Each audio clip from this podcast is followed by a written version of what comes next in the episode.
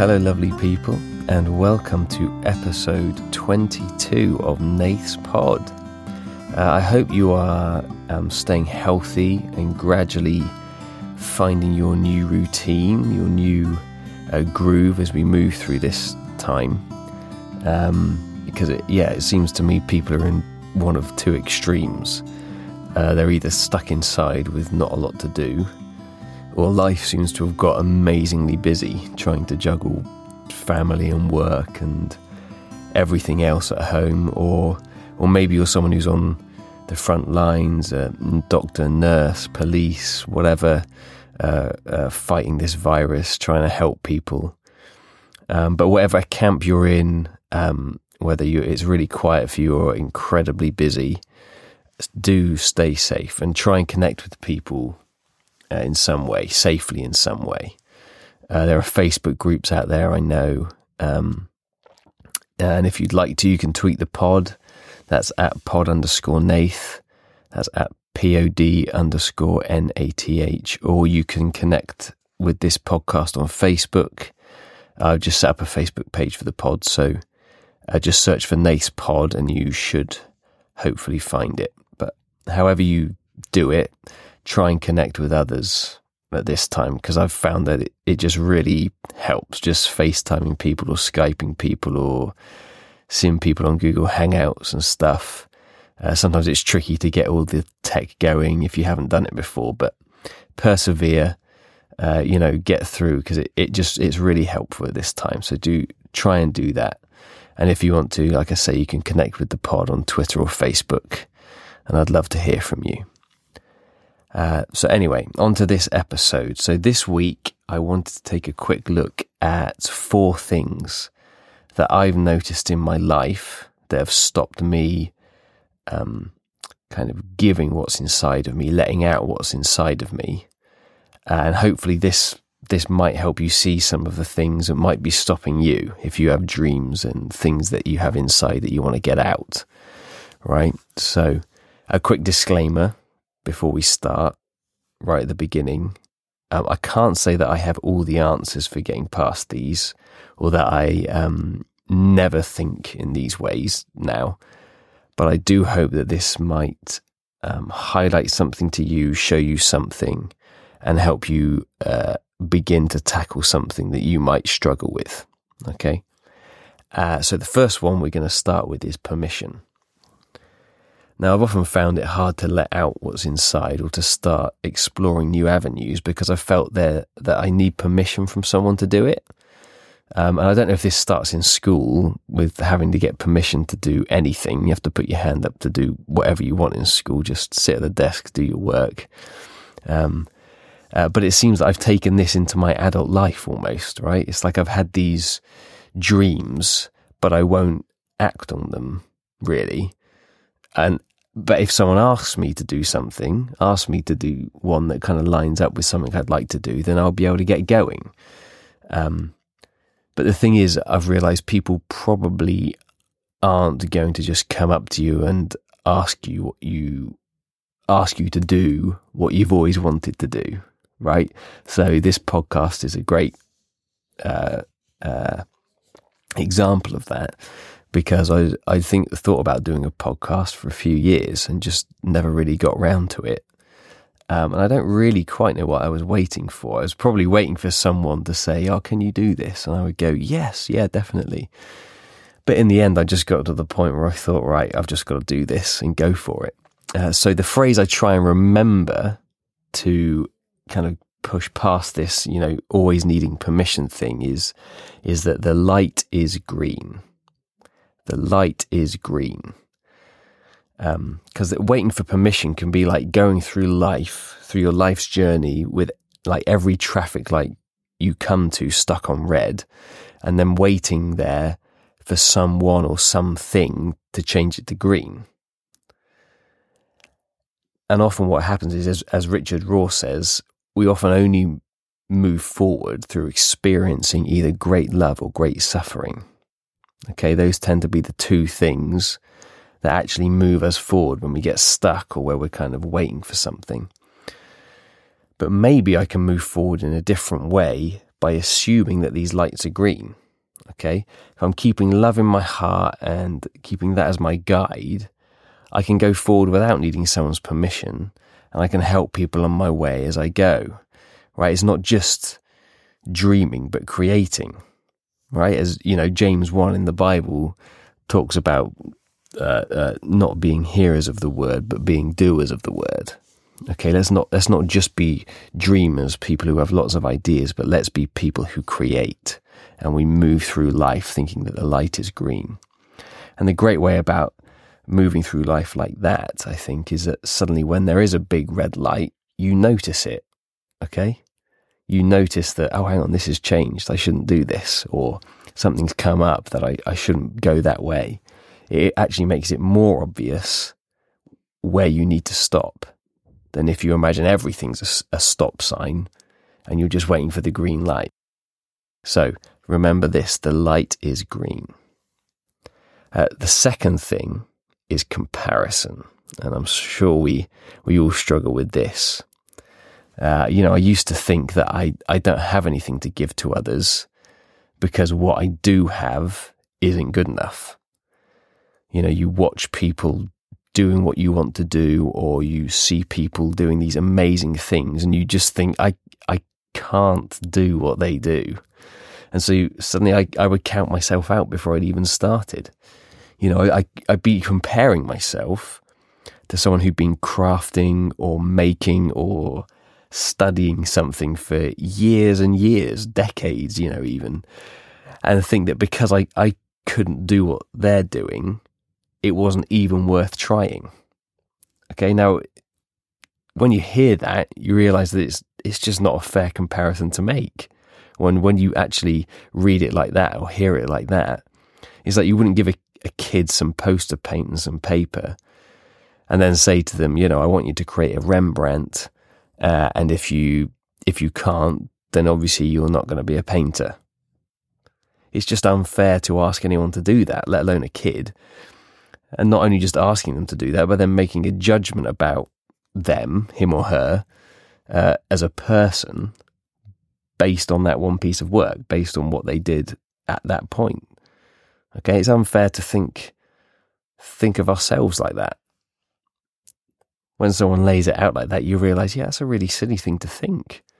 And even as I mentioned last episode, you know, it's uh, we we've all had experiences through life and so we're all going to bring something different to whatever it is we're doing at that point, whatever task, whatever thing we've been asked to do.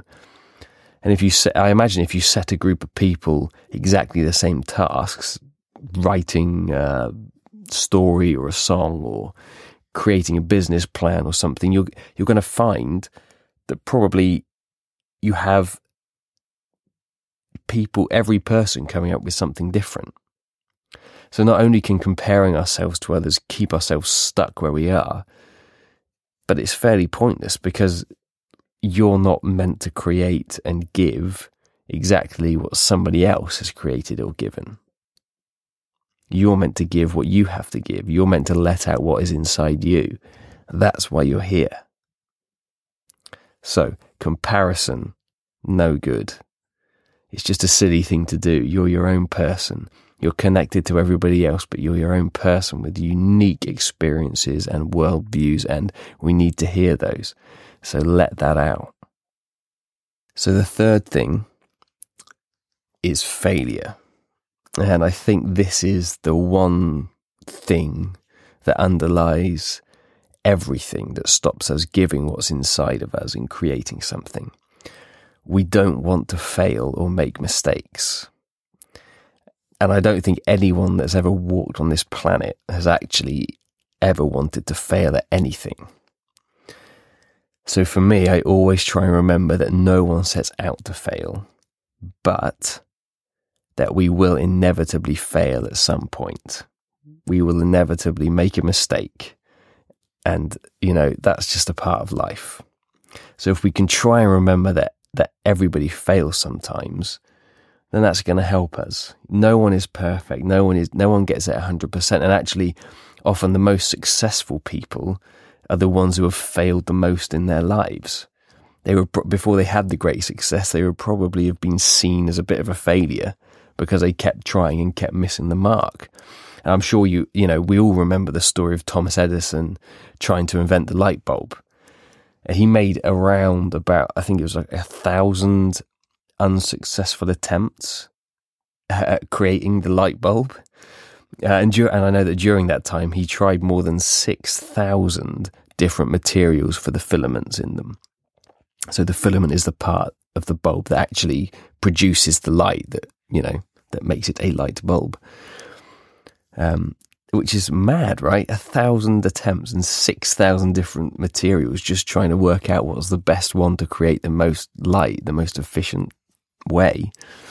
Uh, and there's this famous story about a reporter uh, asked him what it was. He asked him what it was like to fail a thousand times, and Edison replied, "I didn't fail a thousand times. The light bulb was an invention with a thousand steps." Now that is a better way of looking at failure, because you're always learning something. You every moment of your day, every moment of your life, you can learn something.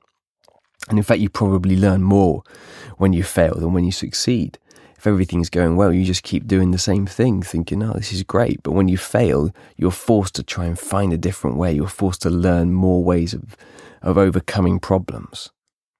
And another thing about failure is uh, that failure, it doesn't define who you are. So toddlers, when they're learning to walk, they fall over hundreds of times, but possibly even thousands of times. But they keep on going because they know that eventually they will learn how to master this skill. Mum and dad can do it. I can do this. And they don't let falling on their backside become their identity. I once heard someone say um, that just because a toddler falls over uh, and over again, we don't just give up on them and say, well, maybe they're just not a walker. Maybe they're, they're just meant to be a crawler for the rest of their lives. You would never talk about that to do with a toddler. And so let's not think of ourselves like that. Let's not, let's not judge ourselves in, in that way. Uh, just because something does or doesn't go well, it doesn't mean that we're any better or worse than anyone else, or that we're, we're any more or less of a person. At the end of the day, it's the people who try that succeed. And sometimes we might have to fail a thousand times or more, like Thomas Edison. But as long as we get back up and keep going, you know, like a toddler learning to walk, something will eventually begin to take shape and something will come out and something will bless this world that is all around us. And the last thing I want to say something on is success.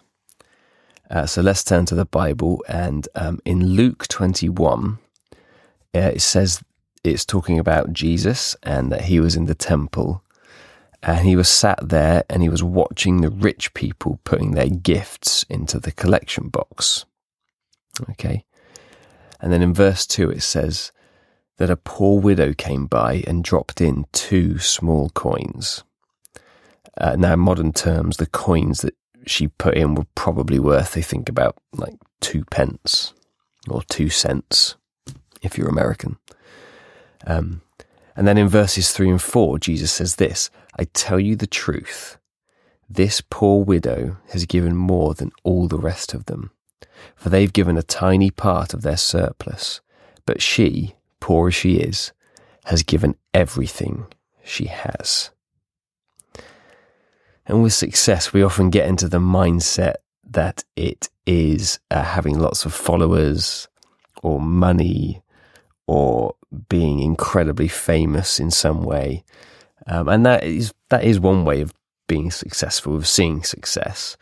You know, and those rich people putting in their, their, their offering into the box, um, may well have a big impact on the world and the people around them because of the amount that they've given. Okay. But what if the two coins the widow put in the box helped just one person? Would I be able to call that a success? Jesus saw that the most important thing that the widow did was, was to give everything that she has. And we often look at numbers and gauge success by that because that's quite an easy thing to measure. You know, the numbers go up, oh, that's better, the numbers go down, oh, that's worse. But Jesus seems to see it differently. Maybe the thing that we're creating and trying to build and give away um, to help others isn't meant for thousands or millions of people. What if it's just meant to have its impact in your village, in your community, your friendship group, right? What if it was just 12 people that you needed to enact a change that would go all the way around the world? Would we be able to call that a success? Because it's not about the amount we give, it's the quality of what we give. It's never the quantity, it's always the quality. And when we give our all to something, we'll, we will create something that will make a difference in our lives and other people's lives and all of those people that we meet. Well, thank you so much for listening to this episode. I do hope you enjoyed it. Stay safe and healthy. And if you do want to get in contact, you can find us on Twitter at, at pod underscore Nath or on Facebook. Just search uh, for Nath's Pod. But as always, remember this I love you, and I will see you next time.